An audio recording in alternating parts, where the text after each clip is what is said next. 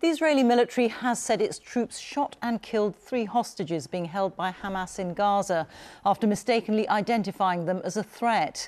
The three men were abducted on October the 7th when Hamas, which is deemed a terrorist organisation by the UK government, carried out its attacks on Israel. The country's Prime Minister Benjamin Netanyahu said his heart went out to the hostages' families. From Jerusalem, here's our correspondent Lucy Williamson. Israel's army is in Gaza to kill Hamas fighters and bring hostages home. Clear targets, obliterated in the chaos of conflict. Three of those shot dead in the northern district of Shejaiya, not Hamas gunmen, but the captives Israel came to save.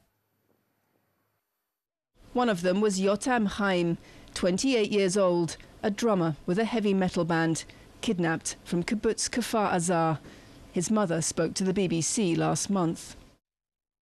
They are talking about to release few here, few there. I know that they are playing with us, with our minds, with our hearts. We must hope. You. We must hope.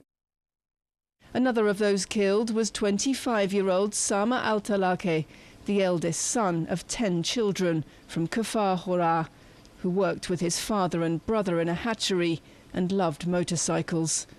And Alon Shamriz, kidnapped from Kfar Aza. Israel's army said Yotam, Samer and Alon were mistakenly identified as a threat. Prime Minister Benjamin Netanyahu called it an unbearable tragedy. Tonight, Israel's armed forces are once again bearing the weight of their failure to protect. The IDF mistakenly identified three kidnapped Israelis as a threat. The force fired at them and they were killed.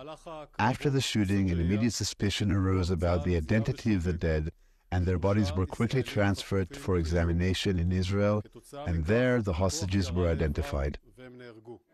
At a vigil to mark the end of Hanukkah yesterday, Alon's mother said she still had hope.